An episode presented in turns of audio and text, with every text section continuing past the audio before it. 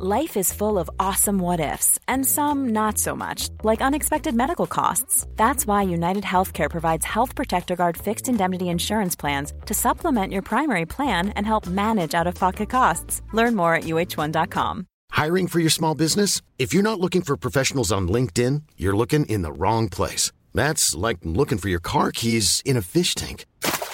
LinkedIn helps you hire professionals you can't find anywhere else, even those who aren't actively searching for a new job but might be open to the perfect role. In a given month, over 70% of LinkedIn users don't even visit other leading job sites. So start looking in the right place. With LinkedIn, you can hire professionals like a professional. Post your free job on linkedin.com slash people today. Quality sleep is essential. That's why the Sleep Number smart bed is designed for your ever-evolving sleep needs. Need a bed that's firmer or softer on either side? Helps you sleep at a comfortable temperature? Sleep Number smart beds let you individualize your comfort so you sleep better together. JD Power ranks Sleep Number number 1 in customer satisfaction with mattresses purchased in-store. And now, save 50% on the Sleep Number limited edition smart bed for a limited time. For JD Power 2023 award information, visit jdpower.com/awards. Only at a Sleep Number store or sleepnumber.com.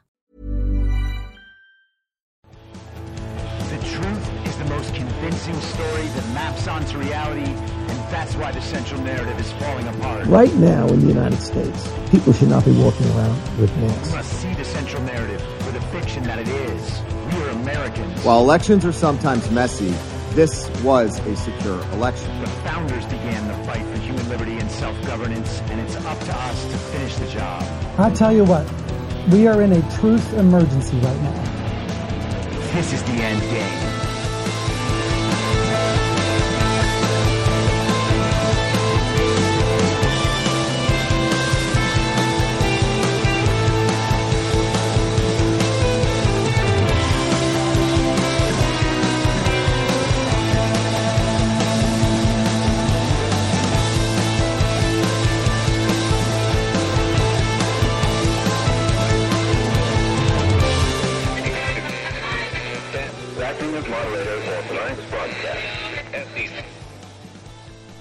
It's Tuesday, January 9th, 2024, the 1084th day of dystopia. I'm your moderator, Chris Paul. Let's be reasonable. A warm welcome and hello to all of you listening to the podcast on the day of its release. The only way to do that is by becoming a paid subscriber at imyourmoderator.substack.com. You can do so for as little as $50 a year or $5 a month. And in doing so, you will be supporting me, the work I do, and this show as it expands. And if you can't, or you simply don't want to, Continue listening to the podcast for free on a wide variety of podcast platforms and, of course, Rumble. All I ask is that you share it with your friends. You can find the links to the podcast, the writing, the social media, and the merch site by visiting linktree.com slash I'm your moderator. So, yesterday we talked about mainstream info ops that may or may not be run by our side and our allies, people who communicate some of our messaging, but never quite get there the whole way. And how we're told that these people are actually lying to their audiences of millions in order to wake the normies up. And because of that, because it is an info op on our side designed to wake people up and bring them in our direction, it is not only okay that they lie to their audience of millions, it is necessary and, in fact, a good thing for them to do it. And for us, rather than commenting on their blatant obvious dishonesty, we are supposed to praise them and clap for all the normies. They're waking up even as we become those same normies ourselves, all of us combining with those normies to believe all the lies that these media figures are disseminating. And I argued that regardless of the status of the op, whether it is an op by the bad guys to keep everyone safely penned in within the confines of the central narrative and not bursting through Overton's window, which we now might as well call Carlson's window because Tucker is who now sets those boundaries, or whether it is an op by the good guys to slowly drip out the truth so that the normies can figure it out on an appropriate timeline, eventually leading them to search for truth on their own. It is nonetheless a moral imperative, our duty, our responsibility to demand truth in all cases. The priority is not to decide whether Tucker Carlson is a good guy or a bad guy. And if we decide, yeah, he's probably a good guy, we defend his dishonesty. The point is to simply demand truth in all cases. So, whether or not Tucker Carlson turns out to be a good guy or a bad guy, we have still done the right thing. Even Tucker Carlson's defenders understand that he is disseminating false stories. That part is not even up for debate. It's just whether or not we should be defending him doing so. People claim it's being done for a good reason, but there's no way to know that that's true. And we shouldn't be defiling or ignoring our principles in order to uphold them. That's like the argument the communists make. They needed to actually wreck democracy in order to save it. If they let the people decide for themselves, well, that'll be the end of democracy. You see, it actually makes no sense whatsoever.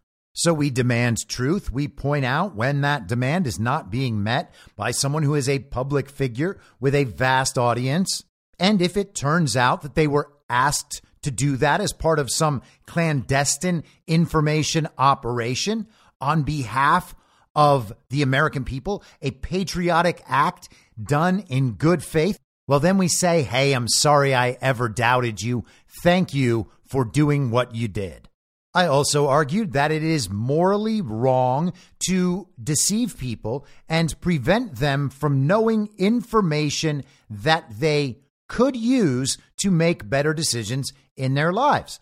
Now, you could argue that people have been presented with all of this information. It's out there, it is their responsibility to go get it. And I agree with that. But the point is, they are being deterred from doing that by the people on the television who they believe they can trust, like Tucker Carlson. What would have happened if Tucker started telling the truth about a range of subjects years ago instead of just beginning to approach it like with election fraud right now. Keeping people trapped in an informational past is bad for them. Doing it intentionally while pretending you're doing something good may well be evil, and it may have external costs as well.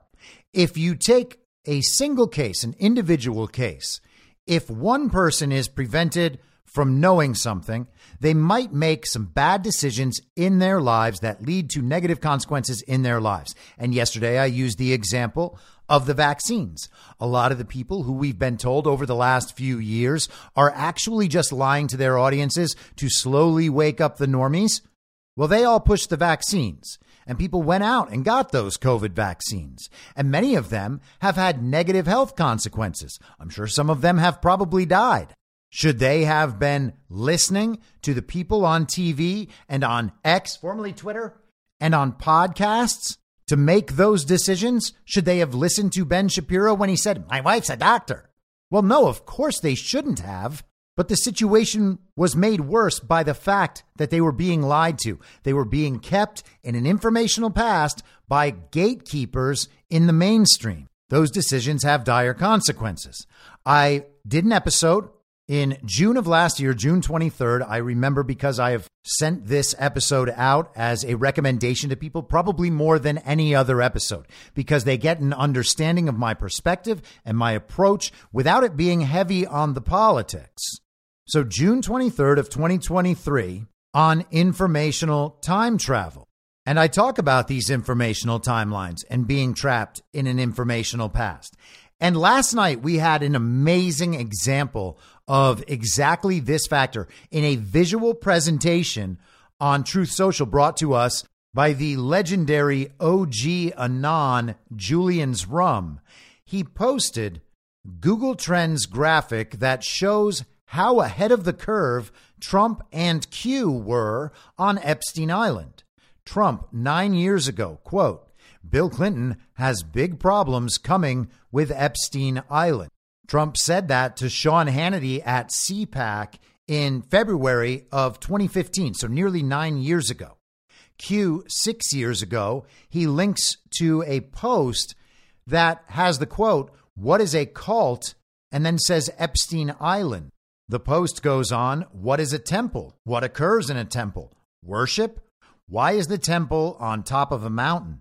How many levels might exist below? And so that was a Q post from November 2017, well over six years ago now. And those stories are overlaid onto his graphic of the Google trend line searches for Epstein. And the line is just flat, zero interest whatsoever until late 2019, which was around the time that Epstein was imprisoned and then, quote unquote, committed suicide in prison. So, obviously, as you might imagine, the searches for Epstein would peak throughout that period. And then the trend line basically goes back to almost zero until the last couple of weeks when it has now shot through the roof because of the constant mainstream media exposure to this story, the releases of these documents. Most of them were already released, but now there is more interest in the Epstein story than ever. But the point Julian's Rum is making is that Trump was talking about this in February of 2015.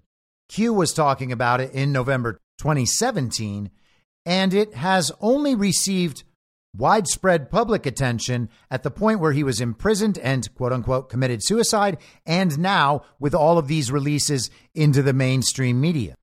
Now, of course, the Epstein story was around well before Donald Trump mentioned it at CPAC in 2015, but we're talking about moments where attention is directed toward a particular issue by an individual, and it is up to society whether or not they respond to that individual and whether their attention shifts to the story. Widespread public attention did not shift to this story until there were the national mainstream stories about his imprisonment, his suicide, and these current releases. But how would things be different if we had been closer to real time, if we had been interacting on an informational timeline much closer to the present? How would things be different if this time hadn't elapsed between when we could have known much more of the truth about these situations and where we are in the present day? Now, again, I wasn't anywhere close to real time on an informational timeline back in February of 2015. Certainly not about Donald Trump or about Epstein Island. But this is not about judging where someone is on an informational timeline. And it's not a contest to see who can get closest to real time. It is just a way of framing these things and thinking about them that should indicate the importance of being more discerning in where we get our information and picking up the signal from truth tellers rather than simply going along with what the mainstream media is disseminating and our peers, our friends, our family, our neighbors, our coworkers are discussing. We have a tendency to fall in to that central narrative because everybody else is in there as well. And we want to feel connected to other people. We want to feel like we are part of the current public conversation. And the people propagandizing us, well, they know that and they take advantage of that constantly. We are essentially groomed into that behavior. We are educated and indoctrinated into it. And once they have us where they need us, in their ability to shift our attention at any moment, then they can just begin coming up with increasingly dramatic and salacious stories that they know will get our attention. And this works, this is so effective because everyone maintains the focus on these mass cultural influencers like a Tucker Carlson. People are, as I have said many times, addicted to the central narrative. And I mean that in the same way they might be addicted to Game of Thrones. They watch Game of Thrones every week. And by the way, I was addicted to Game of Thrones, so all good if you are. But you watch the show every week. You want to see next week's show. You're not going to let go of the story midway. You want to see how it progresses. You want to see how it ends. You want to see what happens to your favorite characters. People cannot let go of the central narrative.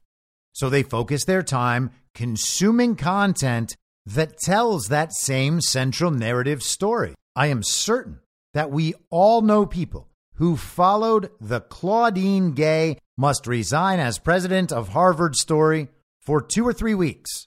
They were told they were on the front lines of the cultural battleground in trying to get Claudine Gay to resign as president of Harvard.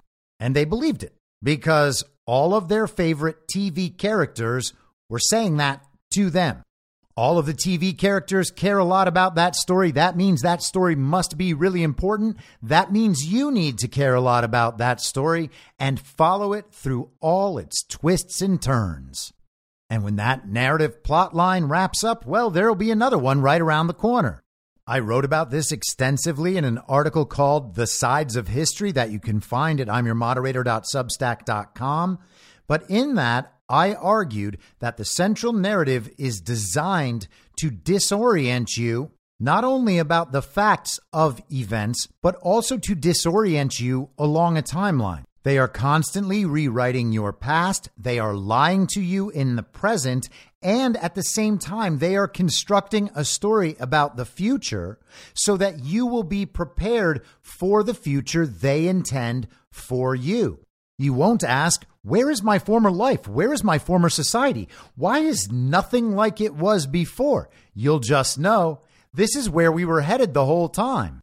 You might be able to hear a story from the mainstream media, part of the central narrative, and go check it out for yourself and realize that various facts are wrong and still not understand the time element. This is yet another reason why it is so important to break yourself out of that central narrative bubble and why everyone should be concerned with media figures who make it their goal to keep you in there.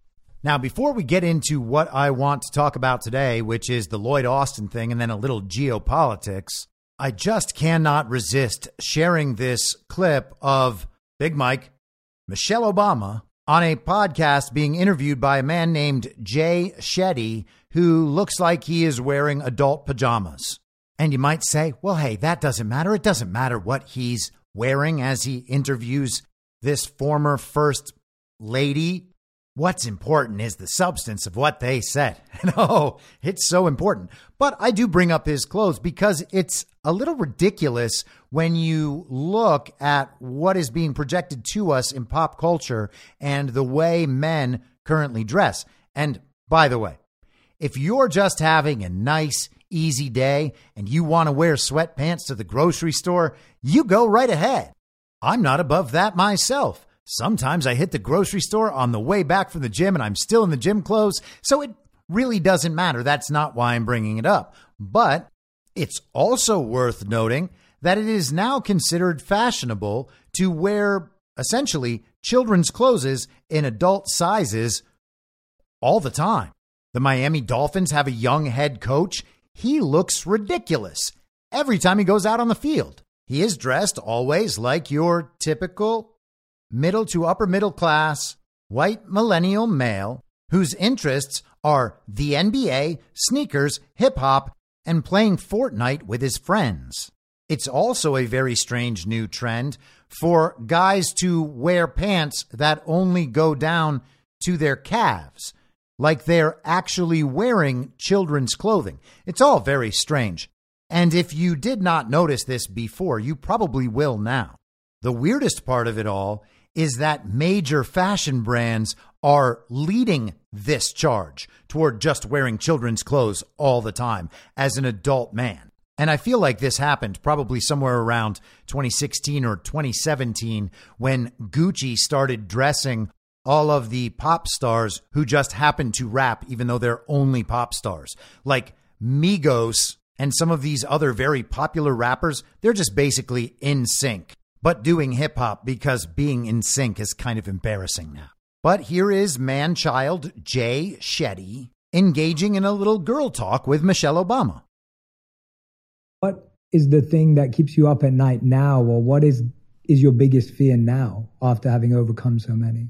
It has less to do with me personally and more to do with the world that we're in. There's such a thing as knowing too much. Mm-hmm, mm-hmm. and when you've been married to the president of the United States who knows everything about everything in the world, sometimes you just want to turn you know it off, too much. Right. It's like, I don't know. I don't want to know what was in that folder that you just got that made you quiet. Mm. You know, I don't want to know why the security just pulled you over. Mm. I mean, it could be any range of things that comes across the desk of the leader of the free world, right?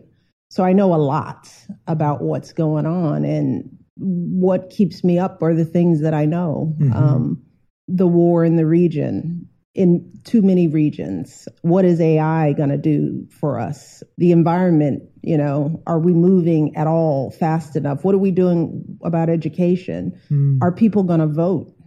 And why aren't people voting?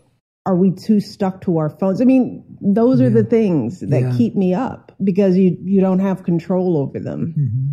And you wonder where are people where are we in this? Uh, you know, where are our hearts? What's going to happen in this next election? I am terrified about what could possibly happen because our leaders matter. Who we select, who speaks for us, who holds that bully pulpit, it affects us in ways that I, sometimes I think people take for granted. You know, the fact that people think that government, eh, you know, is, is it, does it really even do anything? And I'm like, oh my God, does government do everything for us? And we cannot take this democracy for granted. And sometimes I, I worry that we do. Those are the things mm. that keep me up. Fake news, fear porn. It really does matter who we select. And then the claim that government does everything for you. But hey, everybody, you were right. Gosh, I was so crazy calling all of this communism for the last four years. But also, Michelle Obama knows everything and government does everything. Don't worry, you do not get to know everything because you're not the president. You're not that important, so you don't get to know what's going on in the world. Only people like Barack and Michelle Obama get to know. And they get to run the government the government does everything for you, and you just have to trust that they are looking out for your best interests. People act like they're hiding this. They're not hiding it, they're saying it right out in the open. Am I parsing their words to make my point? Yes, I am. Am I misrepresenting them? No, I'm not misrepresenting them in any way.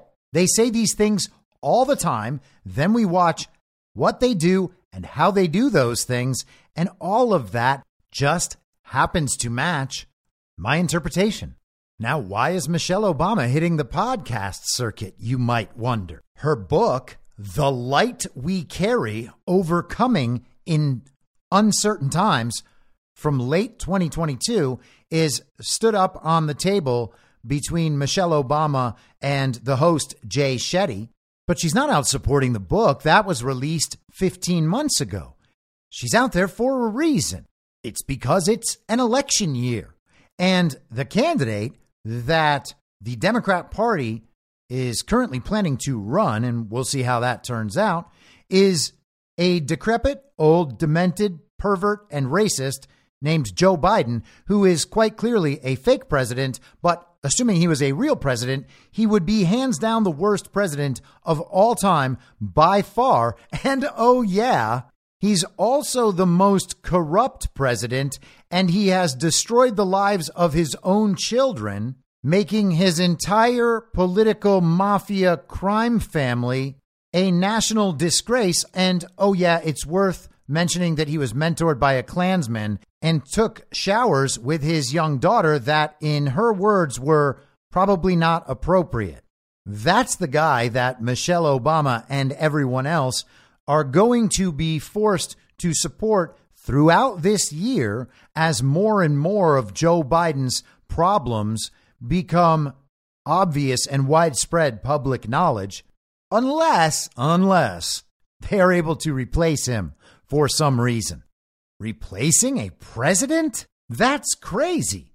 But is replacing a fake president all that crazy? You might even argue, as I did in the fall of 2020, that being now well over three years ago, Joe Biden was chosen to be a fall guy for this regime. We'll steal you an election, get you in there, get you to implement all of these parts of the global regime's agenda that do eventually represent a complete and total end to human liberty. We'll get you in there to do all that stuff. And then we're going to have like four or five ways to get you out of there. You're too old and demented. Great. All of your corruption comes out.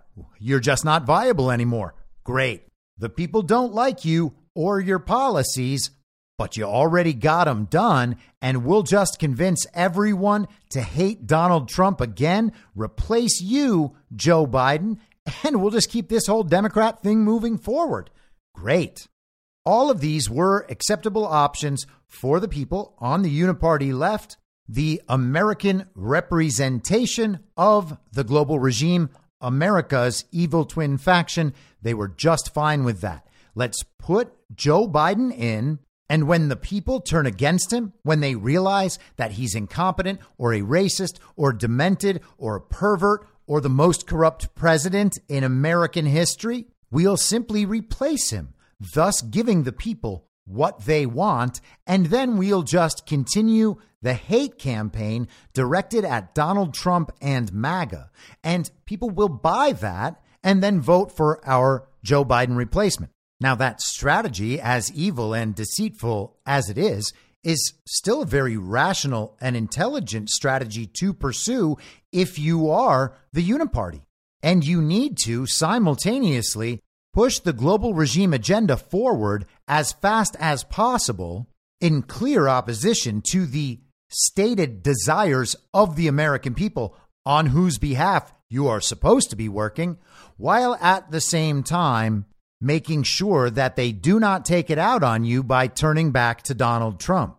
They can replace Joe Biden, and all of Joe Biden's problems go away with him. In a few months, he is totally forgotten about. And they anticipate that any Democrat replacement would still be preferable for the nation to Donald Trump. Or at least they could spin a story to that effect that people would believe allowing them once again to substantiate a stolen election.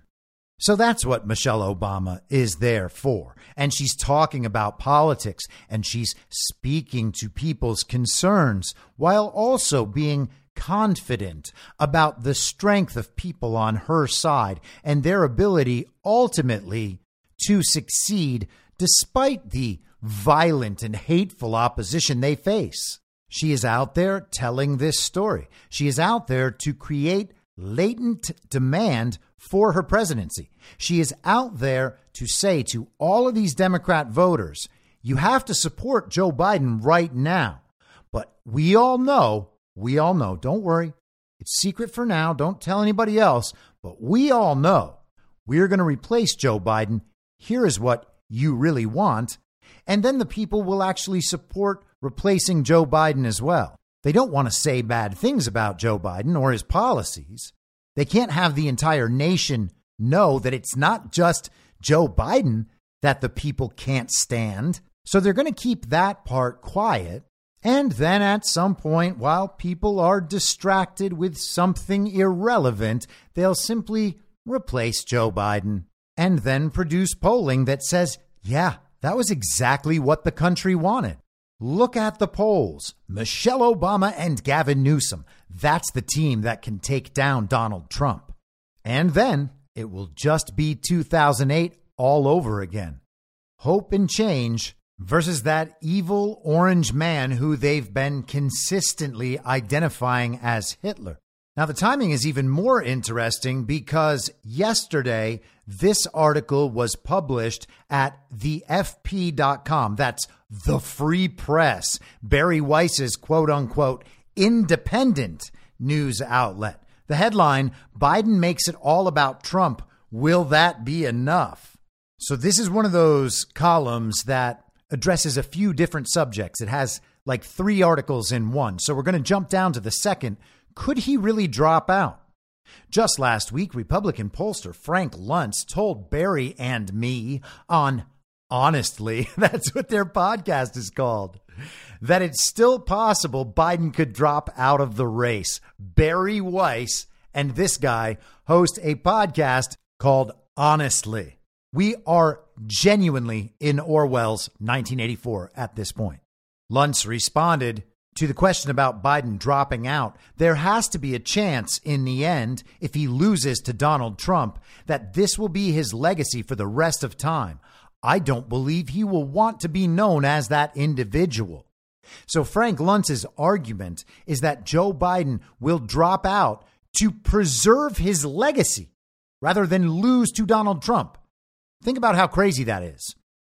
Joe Biden has done such an awful job as fake president that he would lose to the guy who supposedly everyone hates. And so, in order to preserve his legacy, he's going to drop out and be known as the guy who didn't run for a second term because if he did, he would have lost to Donald Trump, who everyone hates. Oh, yeah, Frank, that's way better.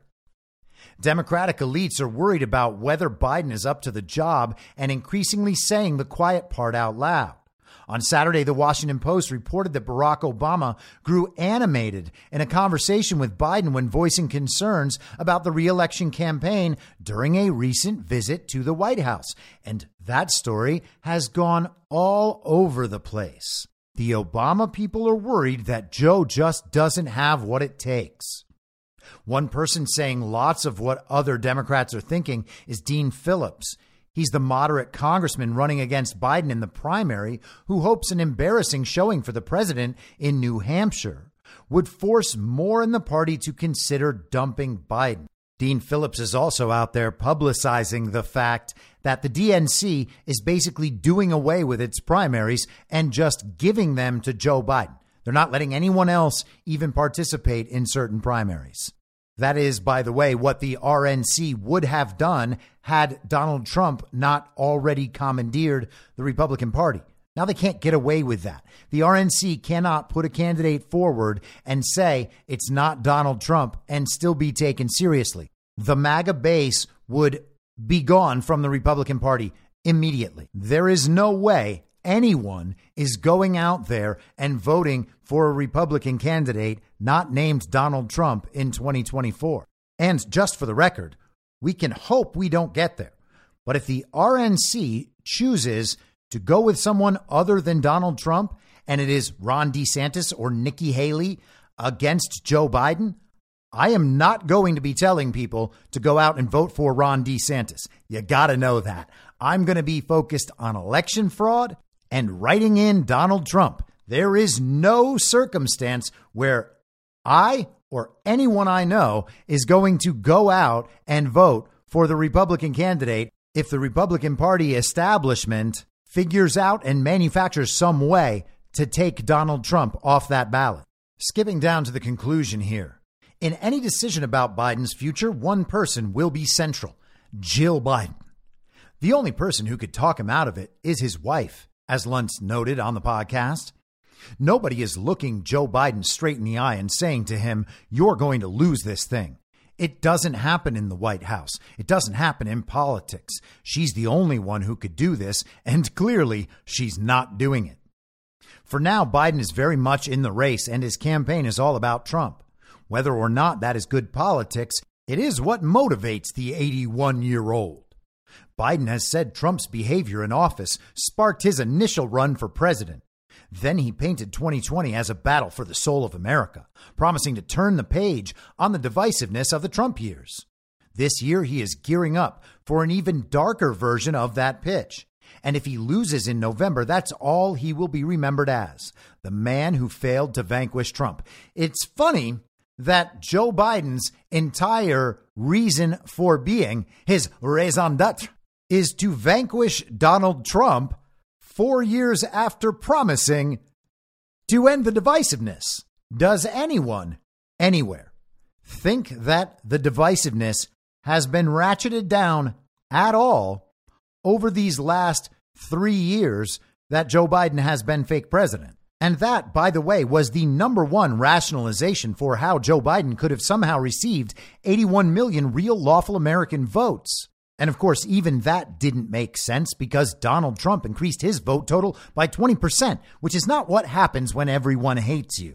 But to the extent that anybody believed it, they believed it because they wanted to turn the page on Donald Trump and Joe Biden promised to end the divisiveness. So the only rationalization about how Joe Biden could have possibly received 81 million real lawful American votes is a proven failure based on reality.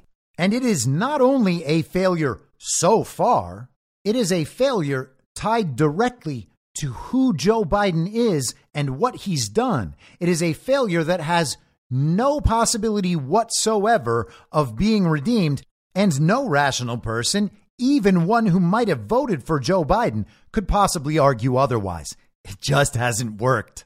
Now let's move to the curious case of the disappearing SecDef. This is from Politico on Saturday. Pentagon didn't inform Biden, White House, for days about Austin's hospitalization. The Pentagon did not tell President Joe Biden and other top officials about Defense Secretary Lloyd Austin's hospitalization for three days, three U.S. officials said. National Security Advisor Jake Sullivan and other White House aides didn't know of Austin's January 1st hospitalization until the Defense Department sent over word on January 4th, two other U.S. officials said. Sullivan informed Biden shortly after DOD's Thursday notification. The officials said it was highly unlikely that Austin conveyed word to Biden privately before Sullivan's briefing. If Jake didn't know, no way the president knew, one of them said. Who would have told him of Austin's condition if not Jake? And if someone did tell the president, Jake would have been his first call. So, based on a series of anonymous and unnamed quote unquote U.S. officials, the Secretary of Defense did not bother informing the Secretary of State or the fake president that he was going to be incapacitated for some time. All officials and other people who spoke for this story were granted anonymity to discuss a sensitive issue. Gosh, how nice of Politico to allow these people to remain totally unnamed, while relaying this information. Biden held a cordial conversation with Austin on Saturday night, per one of the U.S. officials. The president has complete trust and confidence in Secretary Austin, the official said. A National Security Council spokesperson echoed that sentiment, noting Biden is, quote, looking forward to Austin getting back to the Pentagon, end quote.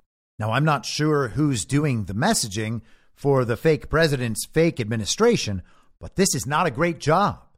If the Secretary of Defense simply disappears for a time and has no contact with the fake president, and no one knows about it for days, and the president still has complete trust and confidence in his defense secretary, something is very wrong with that fake president's judgment. But the news of Austin's situation came as a shock to all White House staff, as they were unaware the Pentagon boss was dealing with complications following an elective medical procedure, the officials said. National Security Council staffers were surprised it took the Pentagon so long to let them know of Austin's status. The Pentagon didn't make the information public until Friday evening, notifying Congress about 15 minutes before releasing a public statement. This should not have happened this way, said one of the U.S. officials. The NSC and Pentagon declined comment. In a Saturday statement, they note Austin said, I could have done a better job ensuring the public was appropriately informed. I commit to doing better. But this is important to say. This was my medical procedure, and I take full responsibility for my decisions about disclosure. Oh, well, hey, all good then. Politico has a comment from former Obama Secretary of Defense Chuck Hagel and then Senator Tom Cotton because it's important to hear from regime political figures while they're playing their role of regime military figures. NBC News reports that Austin spent four days in the intensive care unit. On Friday evening, as many people were turning toward their weekends, DoD spokesperson Major General Pat Ryder announced that Austin had been hospitalized since January 1st. His deputy, Kathleen Hicks, partially assumed some of his duties from January 2nd until January 5th, when he resumed his full duties, according to one senior DoD official. But Austin's hospitalization was a closely guarded secret, kept even from senior Pentagon officials and congressional leaders until just before the public statement, according to nine DoD officials and two congressional aides. We are now up to anywhere between 11 and 16 unnamed sources. Some Pentagon officials only learned of Austin's situation through Ryder's news release. One of the DoD officials said their office was told by Austin's aides that the secretary was working from home for the week. So, this is the official story from Politico.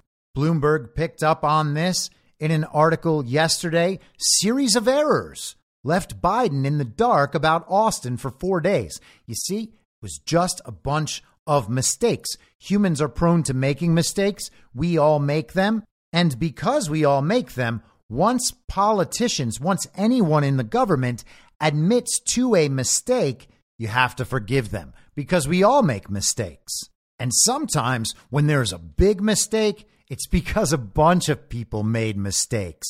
And so you can't hold any of them individually accountable for that big mistake. You know? So let's see how Bloomberg describes this series of errors. You see, usually in a series of errors, one person makes a mistake, and that is compounded by another person making a mistake, and another person after that, and another person after that, all of their mistakes being results of prior mistakes. Let's see if that's what we have. The 70 year old former Army general's absence and the failure to tell anyone that he had been hospitalized in intensive care left the White House and Congress stunned and scrambling for answers. Even with Austin's reputation for extreme privacy, the absence represented a grave breach of protocol for notifications in the chain of command. Oh, he has he has extreme privacy on a normal basis, which means that this isn't that weird. He just doesn't like to tell people things, and so he just didn't. Details have gradually emerged, shedding light on what happened. According to one of the people, Austin, who had undergone an elective procedure in late December, didn't tell his staff they should notify others when he was admitted to Walter Reed Medical Center on New Year's Day after experiencing severe pain. So there's an error. He didn't tell his staff that they should notify others. Therefore, why would his staff ever do it without him telling them? Simple mistake, human mistake for sure, who would ever know that you should do otherwise? Just a mistake. At the same time, Austin's chief of staff, Kelly Magsamen, was ill with the flu and also failed to notify anyone. One of the people said. Just one of the people. Who? Ah, was one of the people. So I guess that's error number two. Another person making the same error. The person said that Austin's military aide quickly put Deputy Secretary of Defense Kathleen Hicks in charge of running the Pentagon, although she wasn't informed of the reason for this decision. If the White House Situation Room had called for Austin, they would have been put through to Hicks, the person said, adding that there was no break in the chain of command or national security threat as a result of the failures. Hicks would have simply picked up right where Austin left off You don't even need to inform the White House about that. They're just happy to find out whenever the Situation Room calls. No big deal. Joe Biden surely knows everything that's going on. He's got it all under control. Since Friday, Austin has received operational updates and has provided necessary guidance to his team, and he has been in contact with senior staff, including Hicks, Ryder said. On Saturday, Austin received an electronic version of the president's daily brief, Ryder said. The Pentagon said Sunday that Austin transferred some operational responsibilities to Hicks as his deputy, which occasionally occurs and is not tied chiefly to health related matters. A senior U.S. official said there are standing protocols to ensure the White House can reach U.S. government officials, including deputies and other senior department leaders. Biden and Austin didn't speak to each other for two days after the president was informed Thursday about his defense secretary's health issues, but they talked Saturday evening, according to the people familiar with the matter. The president has full confidence in Austin, a U.S. official said separately. And then the article just goes on to repeat more elements of the official story. Now, were you just told about a series of errors that led to this problem? No, because there wasn't one. All they did was restate the problem over and over again to let us know that that same problem happened at every link in the chain. What was the problem? Didn't tell White House or anyone else about hospitalization.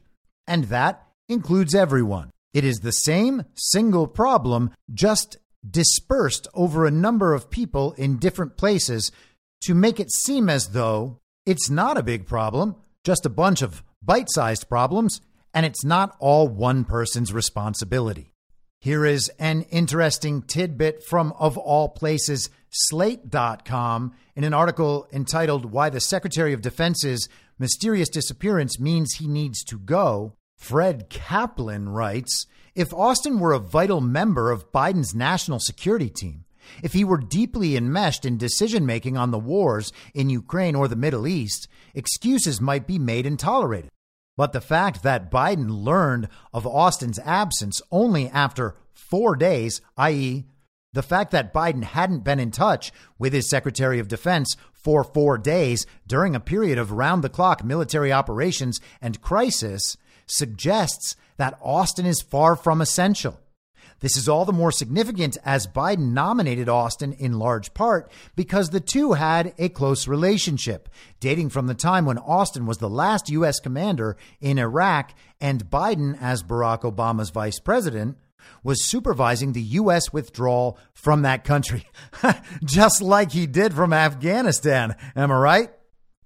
Another major factor Biden's beloved son, Beau, served on Austin's staff in Iraq. The two, both observant Catholics, sat together at Mass every Sunday and kept in touch even after both returned stateside. And you might remember that Biden often pretends Beau died in Iraq or as a result of burn pits in Iraq. But yeah, they totally sound like the best of friends. Jack Posobiec reported yesterday on War Room that Biden and Austin haven't talked or met since like October. So it's not a few days, it's just months of the fake president and his fake Secretary of Defense not talking throughout this entire Israel thing. What exactly is going on here? You would think that any real president would be talking to his real Secretary of Defense constantly with all that's happening around the world. I mean, shouldn't they be preparing for that whole China and Taiwan thing? How are we going to defend the sovereign borders of that very democratic nation if we don't have the fake president and fake secretary of defense preparing and getting on the same page? Now, most of you are quite familiar with Kash Patel.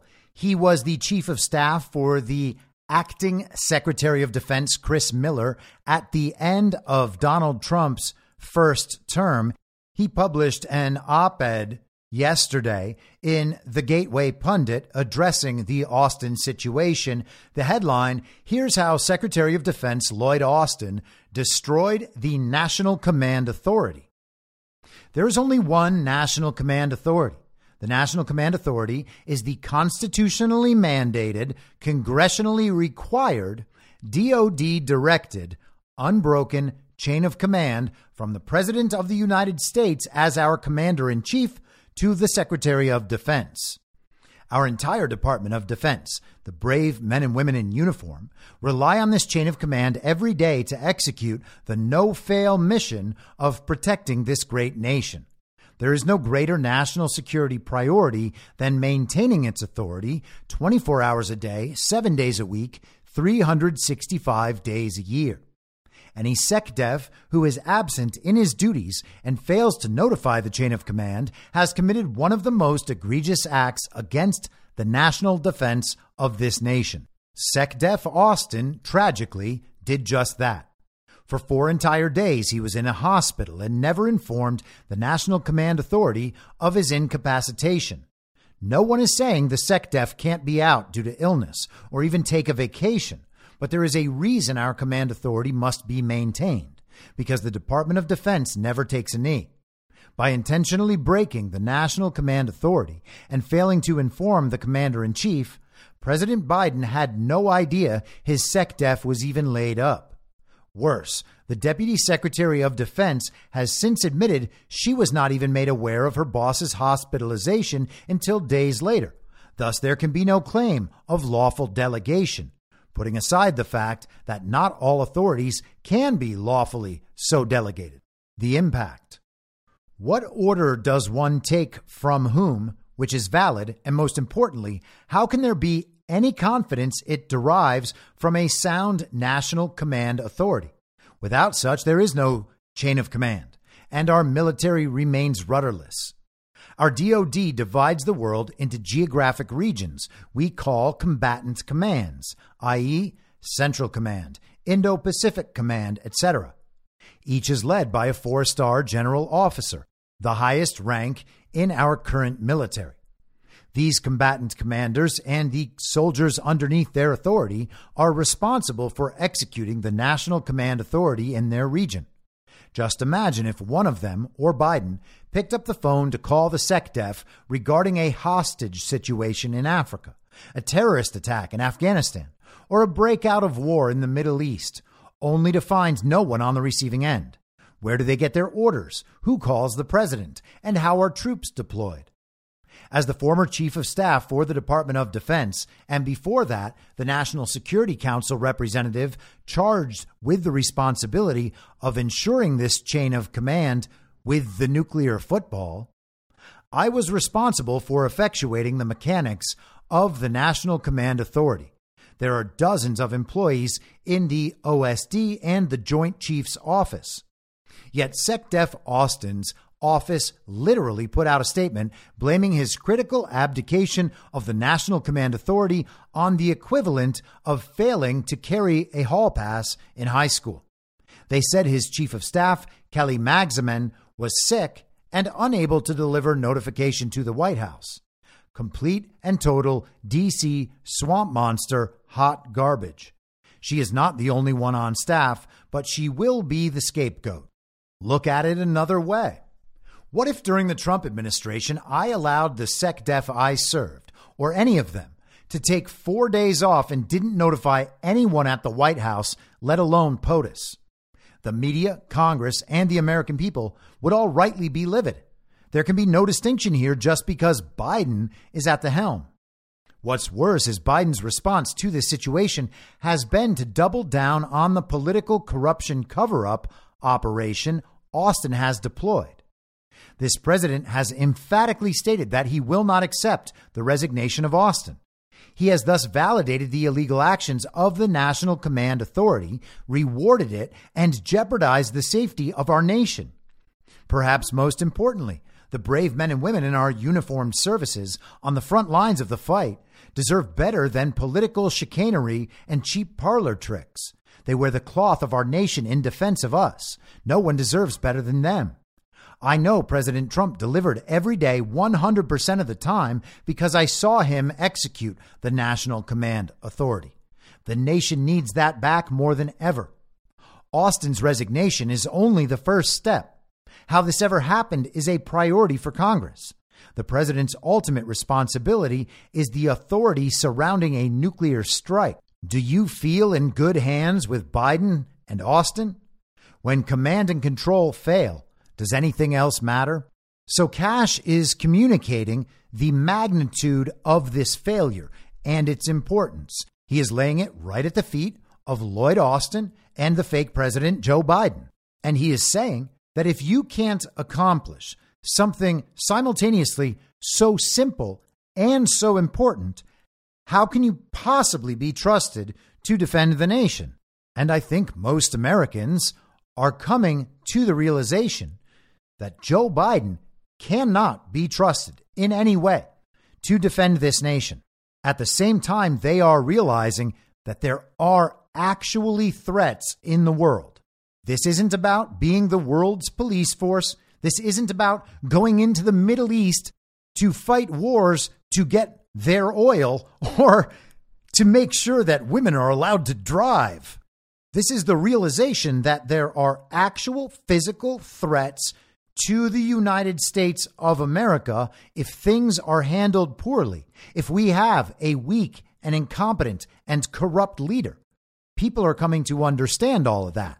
And stories like this reaffirm that notion. And it's important to also look at this in the context of the effort to remove and replace Joe Biden with someone else. You want to slowly chip away at Biden so that any potential Biden voter understands that he had to be removed and replaced, and now we've got someone better in there. They want to be able to do that out of a sense of responsibility and duty, not because the entire country realizes that everything they've done has been a disaster. They are trying to manage public perception while making it clear a change must be made. So we have the official story presented by the mainstream media. We have Kash Patel giving the principled, proper response to the surface level interpretation of that story from the mainstream. He is absolutely right in what he's saying.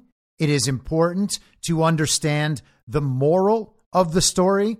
But as we do, we want to go below the surface level interpretation of this story. And it's important to do that when you understand that this is more than just a breakdown in communications for a few days, and it's more than just a breakdown in communication for a few months. By the way, the update today is that Lloyd Austin's so called elective surgery was for complications with prostate cancer. You got to love when they update the story, and it only makes the prior story more mysterious not less mysterious. They are actually muddying the waters here. But let's get to the greater concern, and that is what Lloyd Austin and the fake President Joe Biden were missing while Austin was missing. This is from CNN on Friday. ISIS claims responsibility for deadliest attack in Iran since 1979 revolution. ISIS has claimed responsibility for the deadly twin blasts near the burial site of slain military commander Qasem Soleimani in southern Iran. At least 84 people were killed and 284 injured in the blasts on Wednesday. That would be the third. The state run news agency IRNA reported in what was the deadliest attack in Iran since its 1979 revolution. ISIS media wing, Al Furqan, issued a statement on Thursday, more than 24 hours after the explosions, claiming two suicide bombers, who are brothers, had detonated their explosive vests as Shiite mourners gathered for the fourth anniversary of the assassination of Soleimani near his grave in his hometown of Kerman. The statement, titled, And Kill Them Wherever You Find Them, named the two bombers and said they targeted a gathering of polytheists near the grave of their dead leader, Soleimani. ISIS considers the Shia branch of Islam to be heretical and has targeted shrines and religious sites in Iran previously. The group offered no further proof, and their account of the blasts differs from that given by Iranian media. The death toll provided by ISIS was also significantly higher than reported by Iranian officials. Iran did not immediately comment on ISIS's claim of responsibility, but Iran's official state news agency, IRNA, as well as its English language state media outlet, Press TV, both reported on the ISIS claim of responsibility. Now, if you are a frequent listener to the show or a longtime listener, you will notice that there are certain hints in there that I think give us some indication about the provenance of these claims.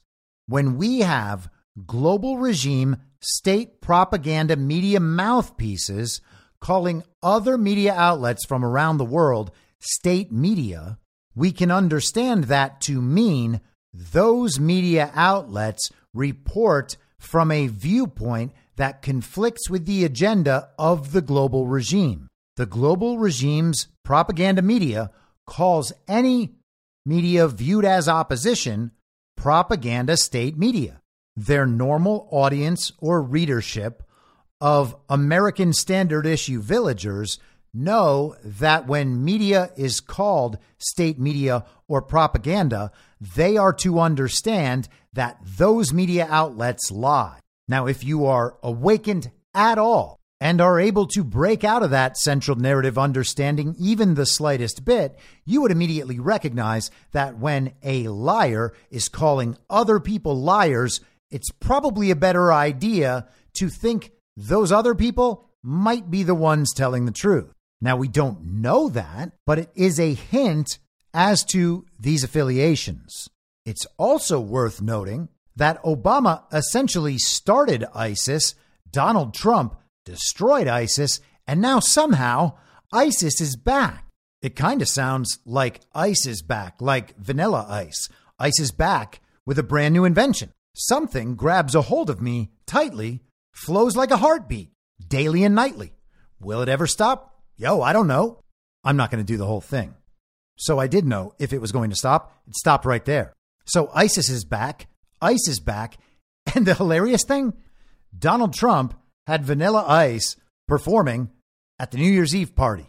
I am not actually suggesting there is a rabbit hole there. I just find it hilarious. So ISIS started under Obama, was destroyed under Trump, and is now back under Biden. And not only are they back, they are attacking Iran. So this is bad Middle Easterners attacking other bad Middle Easterners, at least from the viewpoint of a standard issue villager. Now, if you then understand that while Iran was being referred to as bad Middle Easterners by our regime's state propaganda media, they were also a proxy state for that same regime and aren't anymore to the same extent. It's not bad Middle Easterners attacking bad Middle Easterners in the good twin versus evil twin construct. It would be a private army of the evil twin, that being ISIS, attacking a former evil twin proxy state that no longer is. And all of a sudden, the motivations and how we see this situation change completely. It's also worth noting and understanding that in the last week, Donald Trump has said on multiple occasions that Iran is about a month away from having nuclear weapons. Let's go ahead and finish out this article from CNN.com. It's funny because in these articles, each paragraph is one sentence long. Kind of got to wonder what it is about their audience that convinces CNN they need to present things this way. Both media outlets they're talking about referred to the group by its Arabic name Daesh, with IRNA posting a screenshot of the terror group's claim that has appeared on multiple ISIS forums. Press TV added in their reporting that in a statement posted on its affiliate Telegram channels, the Islamic State had claimed that two of its members had detonated explosive belts. Iran's interior minister said the two blasts happened in short succession, with the second, deadlier blast coming as others rushed to help the wounded. Another state media outlet, IRINN, said the first explosion was caused by a bomb placed in a suitcase inside a car and appeared to have been detonated remotely rather than being caused by a suicide bomber. Videos showed large numbers of people running in the area after the explosions, bloodied bodies on the ground, and ambulances driving through the packed crowds. Iran declared Thursday a day of mourning, and President Ibrahim Raisi canceled a scheduled trip to Turkey. Accusations flew in the time between the blasts and ISIS's statement. Iran's President Ibrahim Raisi blamed Israel for the explosions and warned it would pay a heavy price. The Israeli military told CNN it had no comment on the matter. Prior to ISIS's statement, analysts and a U.S. official had speculated that the blast had the hallmarks of a terror attack. It does look like a terrorist attack, the type of thing we've seen ISIS do in the past. And as far as we're aware, that's kind of, I think, our going assumption at the moment, the official said. So you see, ISIS terror attack, just like those other ISIS terrorist attacks. It has all the hallmarks of a Russian disinform I mean ISIS terrorist attack. And sure, terrorist organizations, just like cartels, are the private armies of the global regime, but we're going to pretend they're not for now. Now, keep in mind that Donald Trump was the one who took out Soleimani with a U.S. drone, and this was supposed to be kind of a joint effort between the United States and Israel. But Trump has said back in 2021 and then reiterated to much controversy a couple months ago that Netanyahu kind of backed out of that whole thing at the last minute. Now we are told in this story that it was initially assumed this was an Israeli strike, but no, no, no, no. It was an ISIS terrorist attack. And U.S. officials knew that even before ISIS took responsibility based on all the hallmarks. And this happened while Lloyd Austin was totally out of the loop, incapacitated, and no one knew where he was. Seems like kind of a bad time for the fake president and the fake secretary of defense not to be in touch. And you might say, how do you know the secretary of defense is fake? Well, to the extent that Biden nominated him, that would do it. And if he happens to be somehow a real Secretary of Defense based on the Senate's confirmation of him, the illegitimate Senate's confirmation of him, mind you, it would seem more likely that his disappearance is being called a hospitalization, but would really just be him doing his job while Joe Biden goes on pretending to be president. If Posobiec's reporting is correct, then Biden and Austin haven't talked for the duration of the paragliding go kart event and everything after. CNN's article ends with this description of Qasem Soleimani. Soleimani, one of Iran's most powerful men, was killed by a U.S. airstrike ordered by former President Donald Trump at Baghdad International Airport on January 3rd, 2020. So, Iraq, that's Baghdad. Known as Iran's shadow commander, he was head of the Revolutionary Guard's Quds Force, an elite unit that handles Iran's overseas operations and was deemed to be a foreign terrorist organization by the U.S. He masterminded Iranian military operations in Iraq and Syria. CBC.com, that's the Canadian version of the BBC. Canada, of course, is a Commonwealth nation still controlled by the United Kingdom and disseminating their narratives, though we pretend that none of that is true and that Canada actually elects its own leaders, even though the British monarch ultimately has right of refusal on the prime minister of all of the Commonwealth nations. This is from Friday, published by CBC and sourced from Thomson Reuters. ISIS was crushed by a U.S. led coalition after blasts in Iran is it making a comeback?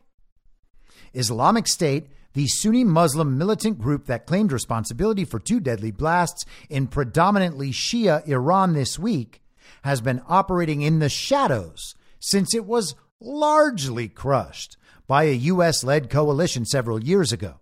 Here are some facts about the movement, which experts say is weakened but not eliminated. And of course, they can't eliminate it completely. They need it for their narrative priorities. Sure, everybody knew that Donald Trump eliminated ISIS during his first term in office. But now that we need somebody to take responsibility for these terrorist attacks, we need to pretend that they were simply weakened. At the height of its powers, Islamic State imposed a reign of terror over millions of people and claimed control over swaths of the combined territories of Iraq and Syria. Its fighters repeatedly defeated both countries' armies and carried out or inspired attacks in dozens of cities around the world. Its leader, Abu Bakr al Baghdadi, declared his cross border caliphate from the pulpit of Iraq's historic Al Nuri Mosque in 2014 and vowed to rule it. Five years later, he was killed in a raid by U.S. Special Forces in northwest Syria. That would be under Donald Trump. The caliphate collapsed in Iraq, where it once had a base only a 30 minute drive from Baghdad, and in Syria after a sustained military campaign by a U.S. led coalition. This week's attack in Iran is a sign the group is seeking to rebuild its power and relevance. Ayman Jawad al Tamimi a fellow at the Middle East Forum told Reuters the group's goals remain ever the same waging jihad against all the group's enemies in order to establish the territorial caliphate that should eventually rule the whole world, he said. So they came up under Obama. You could say they were created by Obama, this private army of the global regime, which is what these terrorist groups and cartels actually are. They run the drug trafficking, they run the human trafficking, they defend those channels and trade routes, and they subjugate local populations, making them complicit in the crimes. We can see that south of our own border. It's no different over there. They came up under Obama, they were destroyed under Trump, but really only weakened. And now they are back in full force, just carrying out terrorist attacks on quote unquote America's enemies? I mean, aren't Iran America's enemies? We're told they're definitely Israel's enemies, and Israel is our ally, and ISIS is our enemy. Why is ISIS attacking America and Israel's enemies in Iran? Oh, it's because they have different interpretations of the same religion, and we're just going to believe that. Got it. Got it. Cool. You've told us that for 20 years. It must be true. All the experts say it. It must be true. Academics, they agree. It must be true. It's these religious differences that provoke these terrorist attacks, and it's got nothing to do with global regime proxy states and the global regime's agenda. Totally. The article goes on to discuss how ISIS is now making its mark in Africa. And of course, that too is all about religion and has nothing to do with the global regime potentially losing many of its African proxy states as they have over these last few years. Here is regime propagandist Peter Bergen writing for CNN.com. This is Friday, January 5th, as well. ISIS attacks spotlight the simmering mess growing in the Middle East. The Biden administration has gone to great lengths to prevent a larger regional war in the Middle East. Does anyone believe that? Does anyone believe that Joe Biden, as the current face of the evil twin faction of the Uniparty in the United States of America, working on behalf of the global regime, has any interest in preventing wars? Preposterous. Yet already there is a de facto regional conflict raging with all the possibilities for screw ups and escalatory responses that are inherent in such a conflict. Like a frog in a slowly boiling pot of water, the region may wake up one day soon and realize it's in the midst of an all-out war. Even though, even though Joe Biden and his, uh, uh, I mean, Secretary of Defense, but they're not gosh, they're trying to avoid this war, but but not talking at all at the same time. Man, oh man, how is it all happening? The danger of growing conflict is rising and threatens to entangle the United States. There it is. That's partly why U.S. Secretary of State Antony Blinken is visiting the Middle East this week to try and stop the widening hostilities. And the truth is, he was just in Saudi Arabia to kiss the rings of Mohammed bin Salman and Mohammed bin Zayed Al Nahyan of Saudi Arabia and the UAE, respectively. Consider just the past few days. On Thursday, a U.S. drone strike killed the leader of an Iranian based militia in Baghdad, the Iraqi capital. Wait, what? The U.S. military had a drone strike on Thursday, January 4th, while the fake president and the Secretary of Defense, Lloyd Austin, weren't talking? So it's not just that he disappeared during a time of global crisis, he was gone while the U.S. was attacking an Iranian in Iraq. Well, we've got to get the story on that. Let's stay with CNN.com. This is the article that Peter Bergen linked to. And one of the names in the byline is Natasha Bertrand, the intelligence asset who published the story in Politico about the 51 former intelligence officials letting us know that Hunter Biden's laptop had all the hallmarks or earmarks of a Russian disinformation op. This is from Thursday, January 4th, before we found out about Lloyd Austin's absence. U.S. targeted member of Iranian proxy group in Iraq strike, U.S. official says. The U.S. targeted a member of an Iranian proxy group with, quote, U.S. blood on his hands, end quote, in a strike in Iraq, a U.S. official told CNN. Just some U.S. official. That is where we are now. It's not even Department of Defense official, Pentagon official, U.S. Navy official. Nothing like that, just U.S. official. They might as well stop pretending that any of these stories are sourced at all. The target was a member of Harakat al Nujaba, the official said, an Iranian proxy operating in Iraq and Syria, and the U.S. had been watching him for some time before the strike. A second U.S. defense official said, the United States is continuing to take action to protect our forces in Iraq and Syria by addressing the threats they face. A third defense official confirmed later on Thursday that U.S. forces, quote, took necessary and proportionate action against Mushtaq Jawad Kazim al Jawari, aka Abu Taqwa, who was a Harakat al Nujaba leader. Abu Taqwa was actively involved in planning and carrying out attacks against American personnel. The official said the strike also killed one more member of Harakat al Nujaba. The strike was taken in self defense, the official added, saying that no civilians were injured in the attack. So this is not starting a war. This is not even an offensive effort. This is in self defense, you see. The Iranian was actually using a drone call. It's like a duck call for hunters, except it attracts drones. He summoned this drone with the intent of attacking it, and so the drone killed him in self defense. Now, we're being told that this group was attacking and killing U.S. soldiers, and this was a proportionate response.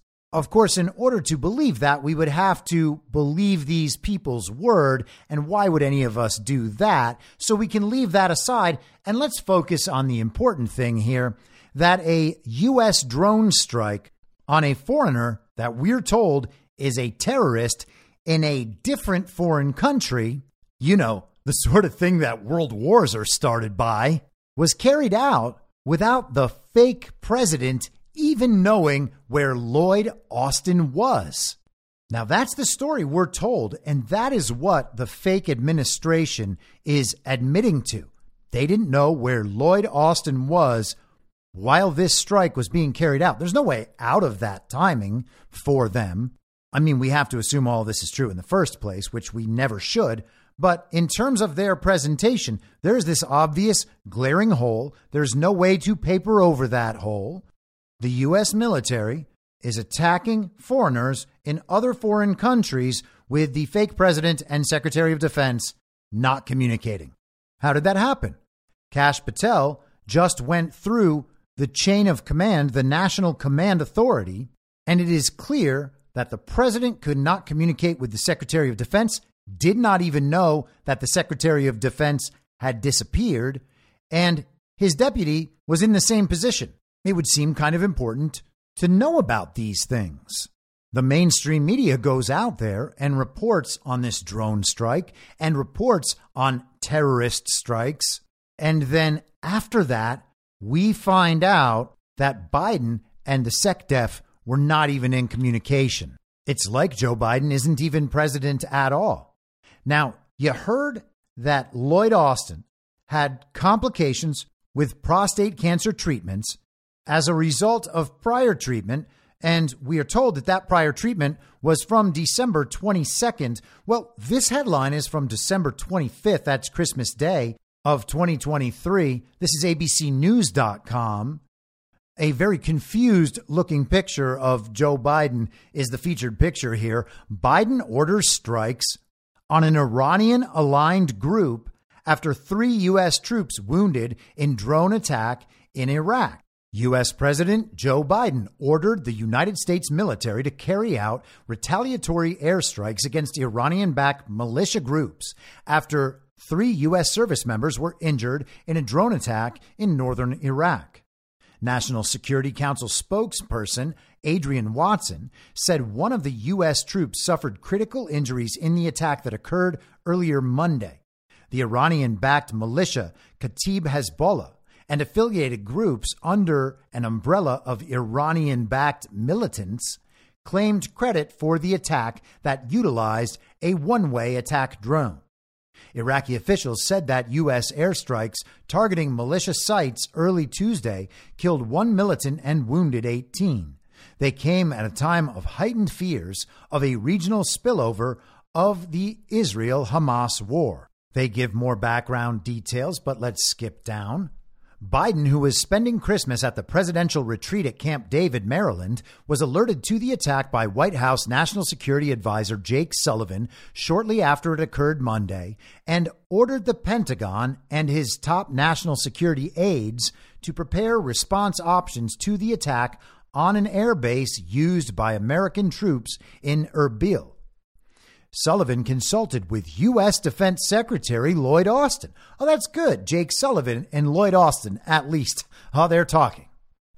Biden's Deputy National Security Advisor, John Finer, was with the president at Camp David and convened top aides to review options, according to a U.S. official who wasn't authorized to comment publicly and requested anonymity. You gotta love these U.S. officials, these military officials, as they are sometimes described, it's impossible to know because they leave out all the details. They are willing to discuss the ins and outs and secrets of military operations only on the condition of anonymity because they would get in trouble for communicating about these issues.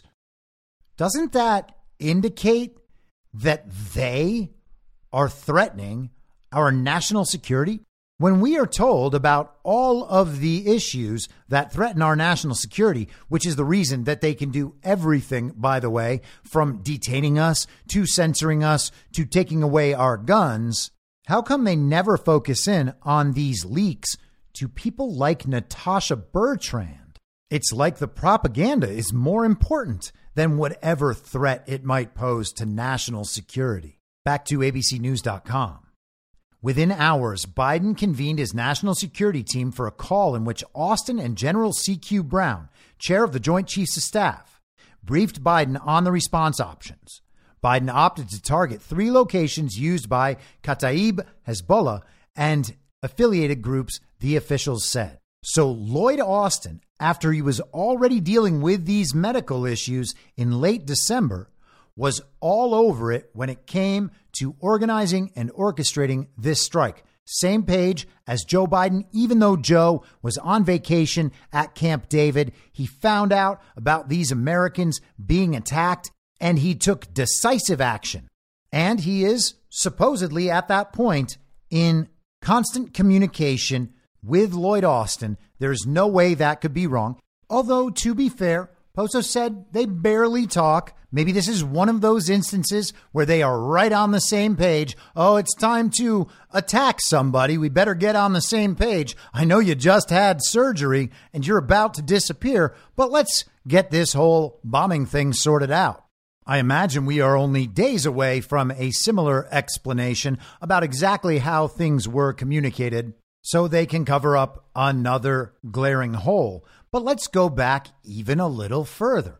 This is November 13th, 2023. US launches third strikes on Iran linked groups amid attacks on American soldiers. So we're getting a lot of these stories. Each story is the same story. They attacked Iranians in response to attacks on Americans. Here is ABC News. American aircraft on Sunday struck a weapons storage facility and a command and control center used by Iran linked militants in Syria in the latest round of retaliatory strikes amid continued attacks on U.S. troops in the Middle East, officials said. Within the last two hours, the U.S. has taken precision defensive strikes against two sites in Syria, one official told ABC News. Of course, very defensive. The operation was in response to what the Pentagon has called ongoing attacks, injuring dozens of American troops by proxy fighters supported by Iran since the Israel Hamas war began after Hamas's terror attack last month. Now, let's remember, we were told by Peter Bergen that Joe Biden is going to great lengths to make sure we do not get embroiled in a much larger Middle Eastern conflict that could become a world war. Well, this is a strange way to do it. The U.S. military said the strikes are part of a larger strategy of deterrence intended to keep other groups from escalating conflict in the region, where tensions have been sharply inflamed by the fighting between Israel and Hamas. The president has no higher priority than the safety of U.S. personnel, and he directed today's action to make clear that the United States will defend itself, its personnel, and its interests. Defense Secretary Lloyd Austin said in a statement on Sunday. The strikes were, quote, intended to disrupt and degrade the freedom of action and capabilities of the groups directly responsible for attacks on U.S. forces in Iraq and Syria, Austin added Monday, speaking during a press conference in South Korea with counterpart Shin Won Sik. And we have said, and we will continue to say, that we will take all necessary measures to protect our troops, the safety of our troops, and our civilians. It is of utmost importance to the President of the United States and to me. General Michael Kurilla, head of U.S. Central Command, also issued a statement calling the strikes a response to, quote, continued provocations by Iran's Islamic Revolutionary Guard Corps and their affiliated groups in Iraq and Syria. The United States will continue to defend itself, its personnel, and its interests, the statement concluded. The strikes were the third round of retaliation, according to the Pentagon. The military said on Wednesday that warplanes struck a weapons storage facility in eastern Syria that was being used by Iran backed militants responsible for the dozens of drone and rocket attacks against American troops in the region over the previous three weeks. We hold Iran accountable for these attacks, not just the militia groups, a senior defense official told reporters at the time. 10 days after Hamas launched its attack on Israel on October 7th, sparking the war. You got to remember all that. That's why it happened. Iran backed militants began what has become a spate of near daily aggression, U.S. officials have said. The Iran linked attackers, quote, in all cases, were taking shots at what they believed to be very large numbers of U.S. personnel with the intent of killing them a senior military official said last week. So they were just, it sounds like, randomly shooting into groups of people they believed were U.S. personnel? What? On October 26th, in the first strikes, U.S. fighter jets hit two weapons and ammunition facilities in eastern Syria that officials said were used by Iran's Islamic Revolutionary Guard Corps and affiliated groups. Which, if you're listening closely, you would know this article already stated. Iran wants to hide its hand and deny its role in these attacks against our forces. We will not let them, Austin said then. If attacks by Iran's proxies against U.S. forces continue, we will not hesitate to take further necessary measures to protect our people. So there have been a so called spate of attacks, people taking shots at what they believed were large groups of U.S. personnel. And because of that, we have launched a series over the course of months of drone strikes against what we are told are Iranian targets in Iraq and Syria. This is as Joe Biden does everything he can not to get the U.S. embroiled in a much wider regional conflict. We are told it's proportional. And also, we are told that this is all during a period where the fake president Joe Biden barely talks to Defense Secretary Lloyd Austin, and the two most recent stories of attacks occurred after Lloyd Austin had already begun having his medical issues, and then one during the period where he was totally incapacitated and out of communication, no one knowing where he was. Now let's shift just a little bit. And to start our shift, let's begin with a flashback. February 17th, 2016 about 11 months before Donald Trump takes office. This is Reuters. Iranian banks reconnected to SWIFT network after four year hiatus. Global Transaction Network SWIFT has reconnected a number of Iranian banks to its system, allowing them to resume cross border transactions with foreign banks after the lifting of sanctions on Tehran, a SWIFT official said. Iran's reentry onto the SWIFT system four years after the banks were cut off from the network had become a political issue in the Islamic Republic in recent weeks. Some conservative parliamentary critics of President Hassan Rouhani had complained the reconnection was not occurring fast enough and the country's nuclear deal was not delivering the expected economic benefits. Iran is desperately trying to boost oil exports to regain market share lost during years of sanctions, which artificially curtailed its output. Despite the removal of the sanctions last month, only three cargoes with Iranian crude have sailed to Europe so far, a fraction of what Tehran has promised to ship to its old customers. Traders have said a slow pickup in exports was partially due to SWIFT problems. Nobody could pay the Iranians via normal lines, not even in euros, one veteran oil trader based in Europe said, adding that after the reconnection, he expected normal banking business to resume. It's confusing why they wouldn't name this veteran oil trader. Iranian banks were disconnected from Belgium based SWIFT, the Society for Worldwide Interbank Financial Telecommunication, in March 2012 as international sanctions tightened against Tehran over its disputed nuclear program. The system is used to transmit payments and letters of credit, and Iran's exclusion damaged its ability to conduct foreign trade and money transfers. Under a nuclear deal reached between Tehran and world powers, most sanctions against the country were removed last month. Skipping down, Although SWIFT's action will make it easier to move money in and out of Iran, many foreign banks are expected to remain wary of doing business with the country, at least initially. The nuclear deal says non U.S. banks may resume trading with Iran, but because Washington retained sanctions against Iran that predate the nuclear crisis and were imposed over other issues such as human rights, bankers are uncertain of the legal basis for business and worry they could still be targeted by U.S. officials. U.S. banks remain prohibited from doing business with Iran directly or indirectly.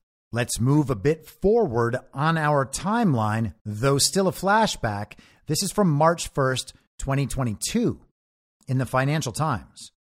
Iran's experience signals banning SWIFT will not work as expected. Since Russia's invasion of Ukraine, a curious narrative has taken hold. Banning Russian banks from the SWIFT messaging system, a measure announced over this weekend, will somehow freeze the country out of the global financial system. The experience of financial sanctions on Iran suggests otherwise. The article describes some of the reasons why it is possible to work around the SWIFT system. We're going to pick up part of the way down. Rerouting through these alternative systems is simply plug and play, provided you have a member bank willing to plug you in. MasterCard and Visa systems could also be used for payment transfers. At a pinch, they might even use WhatsApp if they are confident in its security from hacking. Iran's experience shows that asset freezes, transaction prohibitions, and fines on any institution helping with evasion of financial sanctions are far more effective than banning a nation from SWIFT. Indeed, the restrictions on transactions made by the Central Bank of Russia announced this weekend are an important start. Fines imposed by U.S. authorities between 2004 and 2019 for sanctions violations, mostly involving Iran, altogether cost Western banks almost $12 billion. The inefficacy of a SWIFT ban is further illustrated by the fact that when, after signing the 2015 Iran nuclear agreement, Iran's banks were readmitted to the messaging network, they were still unable to conduct transactions with any major foreign financial institutions due to other sanctions. There was another curious feature to the focus on banning Russia from SWIFT. Berlin, in particular, was initially reluctant to go along with the plan, fearing that doing so would make it impossible to pay for the Russian energy upon which it heavily relies. This is especially strange, since energy companies have excellent workarounds already in place. For instance, Germany could simply pay one of Gazprom's 10 active subsidiaries, according to LEI Search in Europe, instead of the Russian company itself, avoiding the ban in the process. Money is as money does. As long as it is not actually illegal, banks around the world have strong financial incentives to help clients get around sanctions. Effective financial sanctions need a legal framework with associated penalties in order to ensure that the compliance departments of banks block opportunities for making money from payments to sanctioned elites. As was the case for Iran, this is the best course of action to take if the West is serious about cutting Russian money out of global finance. So they were making the case at this point in the Financial Times that the sanctions against Russia, removing them from SWIFT, would not be enough. They would have to go much further with the way they did in Iran. Otherwise, they would be running the risk of too many workarounds, obviating the need for SWIFT in the first place. So let's jump back to the present. This is from today by Vinod D'Souza at watcher.guru. BRICS. Russia and Iran end SWIFT. Start bank transfers in local currency. BRICS members Russia and Iran have officially abandoned the SWIFT payment system for cross border transactions. The two countries will initiate payments to settle international trade using direct bank transfers. SWIFT payment system is no longer needed for trade between Russia and Iran, as both countries have agreed to carry out transactions directly through the banks. The two BRICS members will engage in direct bank transfers in their respective local currency and not the US dollar. The direct bank transfers with no SWIFT are between Russia and Iran only, and not the other BRICS members. Both Russia and Iran were banned from SWIFT in 2022 after the U.S. pressed sanctions against the two countries. However, both countries were allowed to partake in SWIFT for a few transactions, but have now decided to abandon it. The central banks of both the BRICS countries, Iran and Russia, are now working towards smoothing the direct bank transfers. The two BRICS members are now bypassing the U.S. sanctions by completely sidelining SWIFT and engaging in direct bank transfers. Mohsin Karimi, deputy head for Central Bank of Iran and International Affairs, confirmed that the country no longer requires SWIFT. We have connected the transmission systems of messages of the two countries to each other. That means that the banks of the two countries no longer need Switzerland to communicate with each other, and commercial banks of both countries can establish intermediary relations with each other. The exporter can issue an invoice in rials to the Russian side and receive money from Russian banks in Iran, said Karimi to Fars news agency. So, Russia and Iran, and one would assume other BRICS countries, when necessary, have gone around SWIFT and now have figured out a way to just simply go around U.S. sanctions. This is the multipolar world emerging, and the force of the United States and the UN, these international bodies, is diminishing. They just don't care anymore. Consider what it means that Russia and Iran are just bypassing the US dollar and any US sanctions any U.S. influence at all. Now, Iran will be able to produce oil and sell it to whatever countries they end up doing business with. And the U.S., by and large, is unable to exert any malign influence on that process. The global regime controlled other countries by manipulating via the US dollar, the global regime's fiat currency in its current brand, access to financial markets and global trade. Now they don't have that control anymore. That is a major step in the process of removing the global regime from one of its former proxy states. And so all of the attacks really begin to make sense quite quickly. And at some point, you might begin to wonder if that whole October 7th paragliding go kart thing that was carried out by Hamas but blamed on Iran has something to do with this and not something to do with differing interpretations of Islam or random attacks on groups thought to represent U.S. personnel. Now, if we had a legitimate president in Joe Biden and his appointed Secretary of Defense, one would be expecting that they would be communicating constantly throughout this time. This is a volatile region in upheaval, but that's not what we have. We have a fake president who has no idea where the Secretary of Defense is, and at some point, you got to start wondering if that's because he's a fake president. I'll be back tomorrow at the same reasonable time on the same reasonable podcast network. I don't have a network. Masks and lockdowns don't work. They lied to you about a pandemic and Joe Biden will never be president. In my mind, that's the end game. If you're listening to this episode for free, you can support me and support the show and the work I do by signing up for a paid subscription at imyourmoderator.substack.com. You can do so for as low as $50 a year or $5 a month. Comes out to under a quarter per episode, and you'll blast right through the paywall for all of the writing. The merch store is www.cancelcouture.com, and you can find everything else by heading to Linktree, linktree.com slash I'm your moderator. And I'll see you soon out on the range.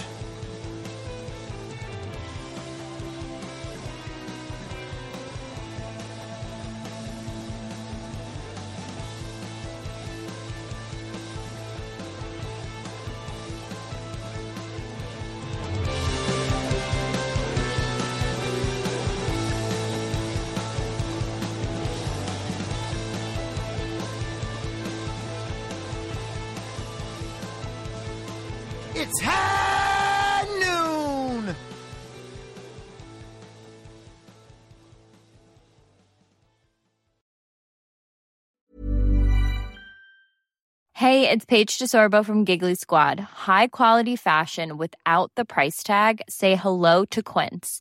I'm snagging high-end essentials like cozy cashmere sweaters, sleek leather jackets, fine jewelry, and so much more. With Quince being 50 to 80% less than similar brands. And they partner with factories that prioritize safe, ethical, and responsible manufacturing. I love that. Luxury quality within reach. Go to quince.com slash style to get free shipping and 365 day returns on your next order. Quince.com slash style. Hold up. What was that? Boring. No flavor. That was as bad as those leftovers you ate all week. Keke Palmer here, and it's time to say hello to something fresh and guilt-free. Hello Fresh. Jazz up dinner with pecan-crusted chicken or garlic butter shrimp scampi. Now that's music to my mouth. Hello Fresh. Let's get this dinner party started. Discover all the delicious possibilities at hellofresh.com. In my mind, that's the end game. Thanks for listening. If you'd like to follow what I'm reading and thinking throughout the day, you can do that by downloading the Telegram Messenger app and going to t.me slash I'm your moderator. On social media, you can follow me on Truth Social, Gettr, and Gab at I'm your moderator. I also have channels on Rumble and BitChute. If you'd like to follow the writing, you can find me at I'myourmoderator.substack.com. The merch site is cancelcouture.com or go direct shop.spreadshirt.com slash cancel dash couture. If you'd like to support the podcast financially, the best place to do that is Ko-Fi. Go to ko-fi.com slash I'm your moderator. And all of these details will appear in the show notes with each episode. I'll see you soon down on the range.